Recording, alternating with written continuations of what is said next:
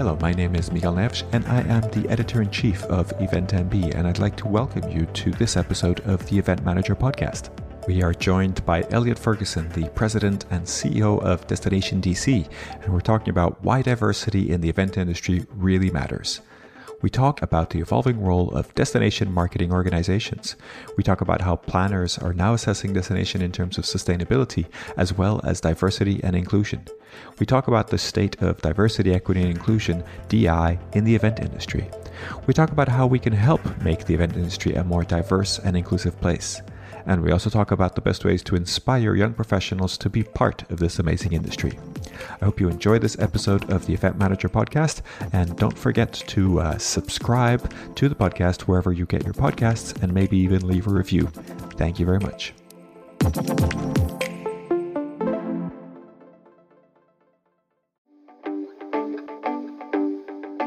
And now for a word from our sponsors. PHL Life Sciences, a division of the Philadelphia Convention and Visitors Bureau. Host your convention or trade show in Philadelphia, one of America's leading life sciences hubs. PHL Life Sciences, the first and only CVB division of its kind, will connect you to the professionals at the forefront of your industry and to a culture you can only find in Philadelphia, a city known for its rich history that's forging a bright future. Philadelphia challenges the expected and defies convention. A world of discovery is waiting. Visit phlife.com to learn more.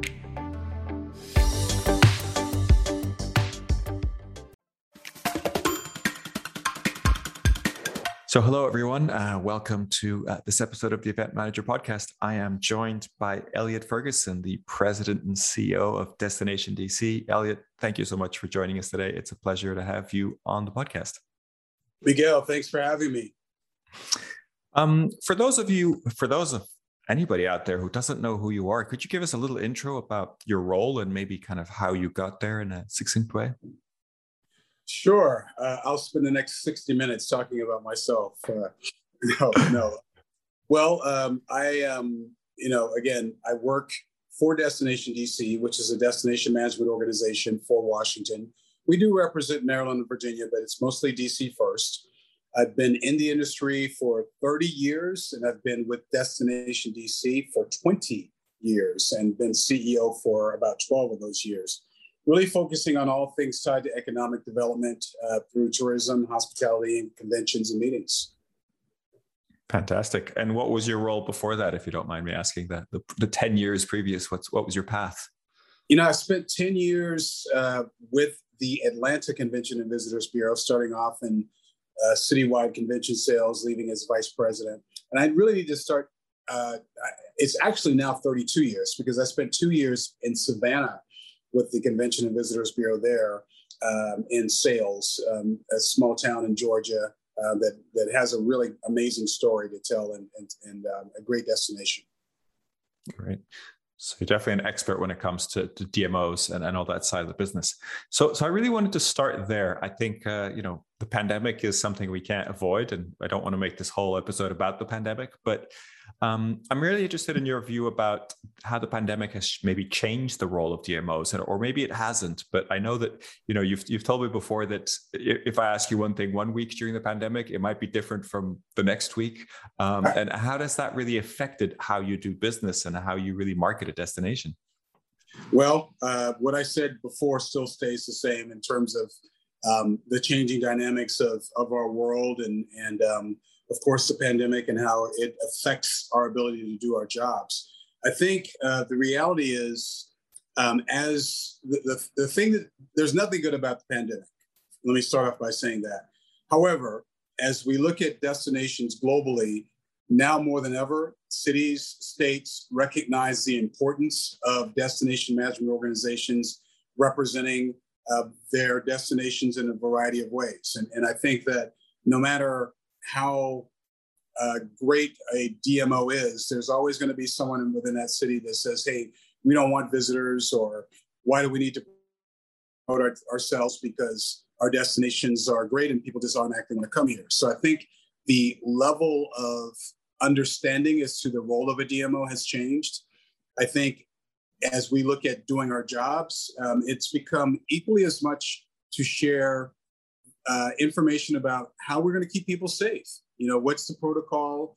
in terms of um, individuals coming for leisure travel, for business travel, since we're still dealing with variants that continue to still come and, and affect our the way in which we do business. You know, we're saying to our stakeholders, absolutely tell anyone that's interested in, in your hotel how great your suite is, but equally as much, make sure they have a better understanding of the protocol tied to safety for your staff, uh, and and and of course the cleaning standards for those rooms, which is really going to resonate now probably more than you know pre the pandemic. Mm-hmm. Do you find that it's falling more on DMOs like yourself to kind of navigate um, the the sort of deal breaking sales conversations, whereas it might have previously been more around venues or you know the discussions around particular properties?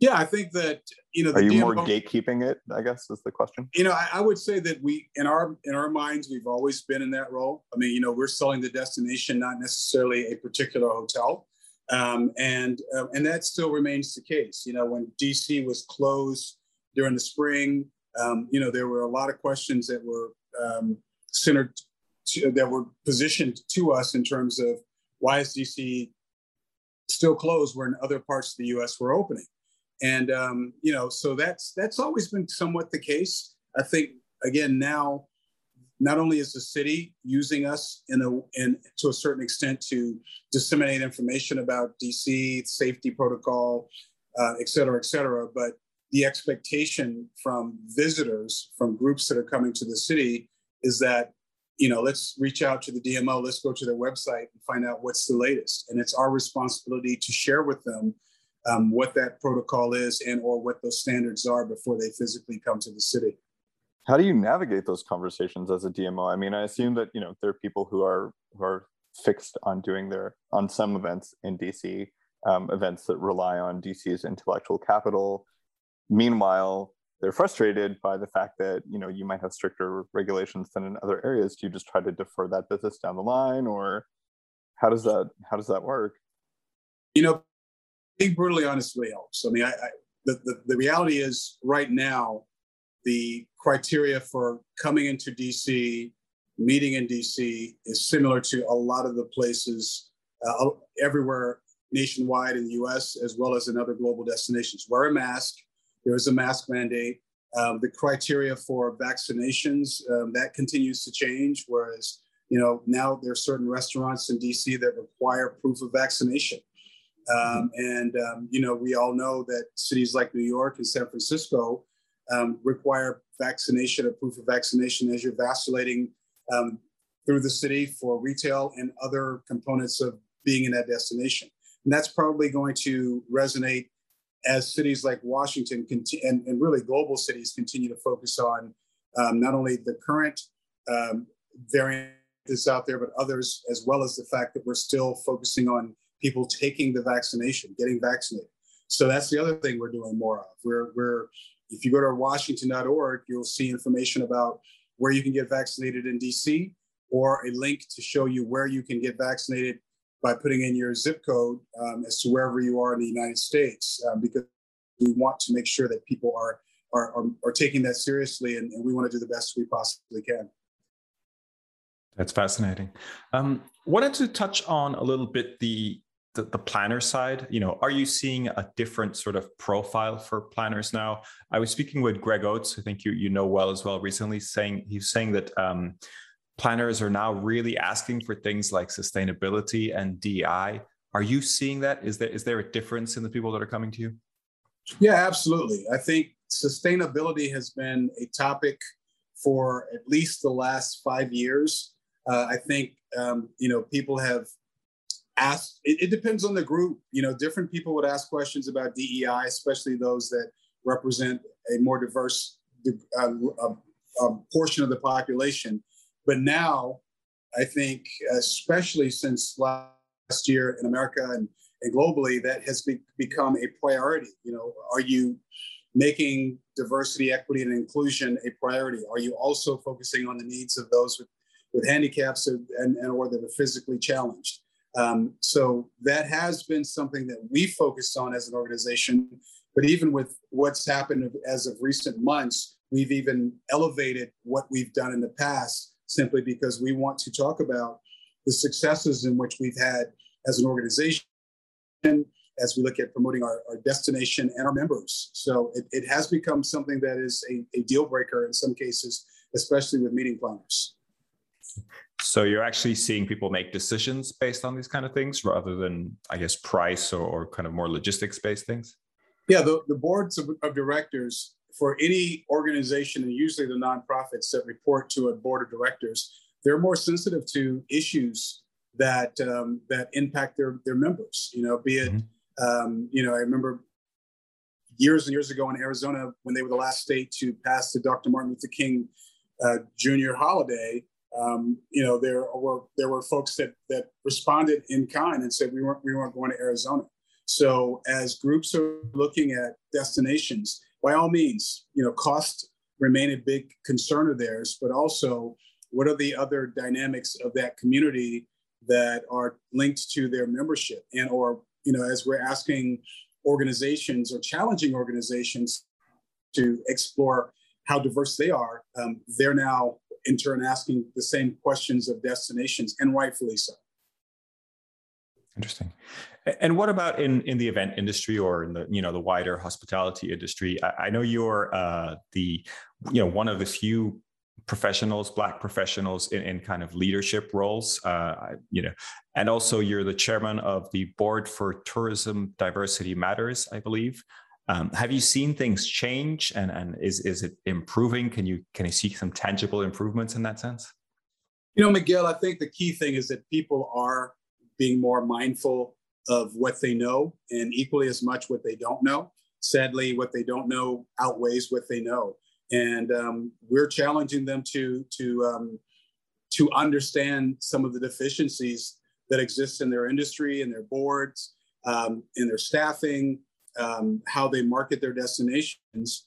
Um, simply because if if you really want to be a part of the the the current way in which destinations promote themselves, you've got to really pay attention to things that perhaps you haven't before.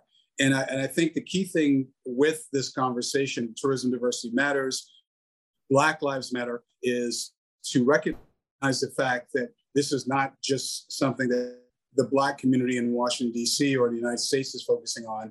These are American issues. And it's more than, you know, so it's not just about the, the Black community. But as we talk about Black Lives Matter, it's such a different and unique conversation than DEI simply because of the history that America has with the Black community here. So yeah, we're we're seeing organizations ask more questions. They're being more purposeful. The purpose of Tourism Diversity Matters is to help those organizations that mean well or think they are on the right track or perhaps not even aware of the fact that they're not paying attention to what's happening with the reckoning tied to this particular subject and make sure that they make this a priority because they're going to lose out in the long run if they don't. I think that's really interesting. Can you can you maybe elaborate on some of the like in practical terms, what are some of the biggest opportunities for these organizations to make like material changes? Like how could they put into practice some of the advice that that would be conferred? Yeah, absolutely. It, you know, it starts with your staff and looking at the dynamics of the team that you have hired. If you don't see the diversity there, it's a problem. If your team is, if you have, you know, you you referenced in the beginning that I'm one of really nine CEOs that run destination management organizations in the U.S. and there are well over 700 in the U.S. You know, that's a problem. And um, but not only is it a problem from the standpoint that we are truly a minority, but it's also from the standpoint of the opportunity to move up within the industry which exists. So it's really more of an opportunity for us to educate and elevate their sense of awareness. You know, people are not interested, or perhaps they sh- they show less interest on things that are not specifically affecting them. Um, what they're not realizing is that not focusing on diversity, not having an understanding as to what needs to happen within your organization, be it the LGBTQ community, the Native American, the Asian community. What's been happening within the Asian community um, in the last uh, 18 months in the United States? How are you addressing this with your team? How does your board of directors look as we talk about diversity? If it's not a diverse board, um, then it's there's probably not going to be a diverse level of ideas coming from that board of directors. How does your marketing look? Who's affecting? Who's who's impacting how you market your product or your destination? Because what's happening is that if you don't have that diversity, you know, I, I always focus on the 60s where there were tons of men in advertising roles making decisions as to products for women. And you know, how short-sighted was it for a bunch of men to sit around and talk about these products and, and put out these ads? And arguably for the time, it was successful because women had no option. But today, if you're that short-sighted, then you're going to lose out in the long run. And if you don't have that diversity at the table assisting you and paying it and, and looking at your marketing, looking at your advertising, looking at your team as a whole, then arguably you're not going to be as successful. And, and the last thing is there has been, you know, data has proven and there's studies that show that diverse organizations are more effective, they're more profitable, the employees are happier. So our job and our role is to educate and to elevate their sense of why this is important, because uh, otherwise people will think that we're not talking about them, which is usually the case, and that's the problem. Yeah, I think that's really good advice. Are you ready to celebrate your successes in the world of meetings and events? The Skift Meetings Awards are back for 2024, recognizing the most innovative business events companies across 15 categories, and we want you to be a part of it. Winners will feature on Skift Meetings, sending a clear signal to events professionals around the world that these are partners they can rely on. The final deadline for submissions is June 11th. We encourage you to start your submission today to secure the best entry rates. For more information and to start your submission, head to live.skift.com. I wonder if you could say something about what events can do. Anybody organizing an event, and particularly bringing events to a place like DC, um, is there something that you know? Are there messages that can help? Are there are there ways that they can educate people through events that that can really help this in a more kind of wider perspective? Well, I, I think that you know, and you you mentioned DC. You know, DC is a diverse town. Uh, it was for a long time largely uh, large uh, black population more than any other. That it's more diverse today. But even as you look at the black population here, they're not. We're not all um, black people from America. We're black people that have that that have migrated from all over the world that live in DC, which represents diversity within itself. So we're going to share and showcase DC through that perspective to groups that are looking at coming into the city. We're going to share with them. You know, one of the biggest misnomers um, that that's tied to a population visiting is that when the Chinese visit Washington, they want to go to Chinese restaurants. And I guarantee you, although they probably want to see how the Chinese community is represented in Washington, D.C., it's not top of mind to eat Chinese food while they're in America. It's top of mind to have the American experience. You know, do are, groups thinking along those lines? Um, are our members thinking along those lines as we go about promoting our destination? So we we advocate and help groups to understand um, what we have to offer as a destination, and also to understand, you know, especially with the international community coming for conventions, their interest in the, in the African American Museum of History and Culture, which is the, the latest Smithsonian, is not tied to the color of their skin per se. It's you know because in America they think that these things are built for the Black community versus recognizing that they're built to educate everyone. I'm not saying all of America is like that, but that's more a common thread than anything else. Whereas international communities come in because they want to learn more about the African American experience or the Holocaust or other things and how we position those those those unfortunate things that have happened in history um, through our culture and through our museums. So it's our goal to educate those that are looking at bringing events to the city as to how to uh, successfully have events and, and, and, and do meetings in Washington. And I imagine that is something that uh, comes through in in the marketing that you do and the actions that you do. Is is DEI always top of mind in, in those actions that you take? Well, yeah, absolutely. And I think that um, you know it's funny you should ask that. You know, at the end of or early in 2020, we have a you know we have an amazing campaign that represents the diversity of Washington D.C. And there was, you know, everyone's on lockdown, everyone's got plenty of time. And there was a Washingtonian that lives in Texas that looked at an ad that that showed a Latino a um, Asian woman and a white woman, and it talked about experience the real DC. But what they did not see is the entire series of the ads that also represented other cultural groups. And so that created a chat that, because everybody's at home, uh, went, you know, it just it, it spiraled into this this big conversation about how we're not doing enough to to to promote DC's diversity. And then, of course, when we showed them the whole uh, spectrum of the advertising campaign, they said, "Okay, I get it now." You know, oops, we jumped the gun. So, you know, as we and it didn't mean that we just we dismissed that person's sense of understanding of what we're trying to do. It was opportunity for us to educate them, but also an opportunity for us to say, okay, well, what can we do differently? And in some cases, there's nothing we can do differently because we're not, you know, we are promoting all aspects of this destination. And this happens to be a very uh, international destination, and we're proud of that. And it's, it's not about diluting the fact that for a long time, and even today, DC has been known as Chocolate City because of the large Black population here. Very interesting.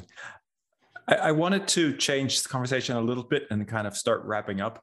Um, I want to talk about young leaders and how do we get young leaders to kind of get involved in the industry. We've, you know, the industry has suffered quite a bit of brain drain in the last the last eighteen months or so. Uh, a lot of people sadly have left the industry, so I think it's really important that we start to get fresh blood in the industry and get people excited about the industry again. Uh, do you have any advice on what we could do as an industry and, and in our own kind of roles?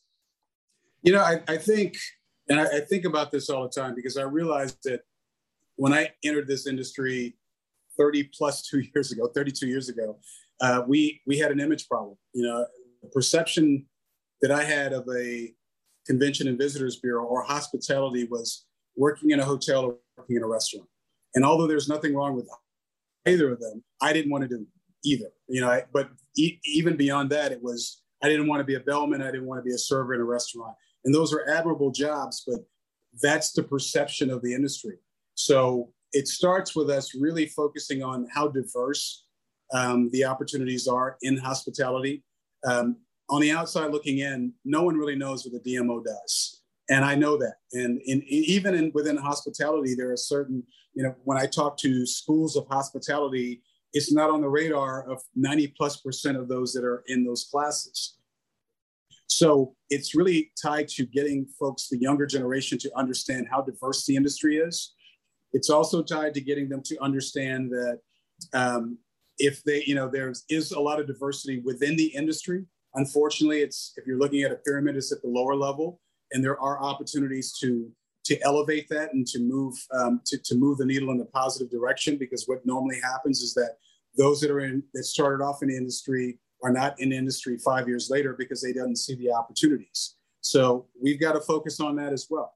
Get you know get them to understand uh, and make sure that companies understand what we were just talking about the importance of having a diverse team and making sure that folks see opportunities to remain engaged and involved um, within the hospitality industry. And I, th- I think those are steps that are important to take so that folks will understand that you can be an interior designer, an architect, a landscape architect. There's so many different careers that are tied specifically to hospitality. And we just have to work on making sure that the younger leaders understand um, how dynamic this industry is as a whole. Really interesting. It, it, does sound like the industry has a bit of an image problem, and we need to kind of explain what it is and, and the you know, possibilities that there are within the industry. And then uh, hopefully we can have a, a more diverse, but also a, a more inspired workforce and, and, young leaders coming in. Absolutely. I want, I wonder if you know, if, if, I, if, I, were to ask my family, I'm sorry, if I, I always joke, if I ask my mom today, you know, ask my mom what I do. She'll say he does something in tourism and, you know, years and years later. But, um, you know, there's always, everyone wants your, your kid to be a doctor or a lawyer. They, they can define what those roles are, but hospitality is a little bit more ambiguous. And, um, and so we, we, we joke about it, but we also recognize that it's a problem. Yeah, I think it's certainly true. When you all parents always want to have their want their kids to have archetypal jobs. yep. my dad, my dad always tells his friends similarly that I do something on computers. So it's, it's very much it's very much that kind of scenario. I think for a lot of a lot of different industries that are not that don't have an immediate point to kind of reference. Um, yep. I wonder if a good I wonder if a good way to kind of combat that would be to target uh, diversity within sourcing apparatuses and and in doing so kind of communicate the value of the job and the scope of the job and the different you know tiers within a job within hospitality. Um, so for example by like you know posting ads that are quite descriptive for jobs in you know job boards and historically black colleges or something or something like that to kind of put it in front of people find you know it's sort of a fundamental marketing principle you go you find the audience where they are already and then you put the information You're, yeah I, I, where they yeah are. that is that is um, you know dylan a very good point and it it has been there has been levels there have been levels of success in doing that but it also has to be tied to making sure that women see women in higher positions and um, and and you know asians see asians in higher positions within the industry because that really helps them to understand and, and it opens their perspective it expands their perspective as to the opportunities in particular fields. So by all means you have to be at these universities but if i'm at the university and i say hey there are some great opportunities within hospitality and i'm not there's not someone there to expand upon it and expound upon what those opportunities are and share their experiences, it's not going to be enough because again, the perception is, yeah, I don't want to work in a, in a hotel that's open 365 days a year, 24 hours a day. Uh, that's not that's not for me because they're not thinking along the lines of other positions within that hotel that that are not even on their radar. So anything and everything, but but really focusing on the industry through a different lens is probably equally as helpful. Hmm. I think that makes sense. It sounds like you want to shift the narrative from a sort of exploitation narrative to an opportunity narrative. And you need leaders, you need people to show the possibilities um, that look like the people that are looking for those jobs. And, and I think that's super important. That is exactly right. You know, even IT, as, as we were talking about earlier, and and um, and you know, you name it, every every position in between. You know, kids that are in school for accounting, there are great career fields and roles um, in, in companies that own hotels. And, and but usually they think that Marriott owns all Marriott hotels. I'm like, no, they own probably less than than five percent of the hotels that have their names. So that that that lesson ex- expands their horizons as to what opportunities exist that are not even on their radar. Interesting. Well, Elliott, thank you so much for joining us today. It's been really nice to talk to you and, and really uh, inspiring. I think your, your advice is always welcome. Uh, I wanted to end uh, with the question we ask all our guests, which is Can you recommend someone that we should have on the Event Manager podcast uh, who can maybe expand on this topic or any other topic that you think would be important for the audience? You know what? There's a gentleman that um, represents uh, the city of Lexington, Kentucky. His name is Gathan Borden um, he, um, I'm very, he's, he's a marketing guy, uh, but he is a, he represents a DMO. And um, I would, I would encourage you all to reach out to him. His, uh, his, the spelling of his name is G A T H A N Borden, B O R D E N. Okay. Great well, recommendation. You.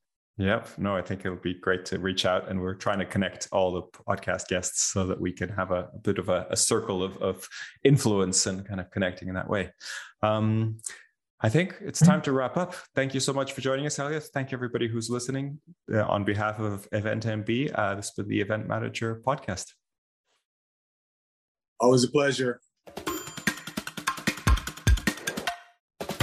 Thank you for listening to this edition of the Event Manager podcast please subscribe and rate the podcast wherever you get your podcasts. For the latest news and the best articles on technology and innovation in the event industry, head over to eventmb.com.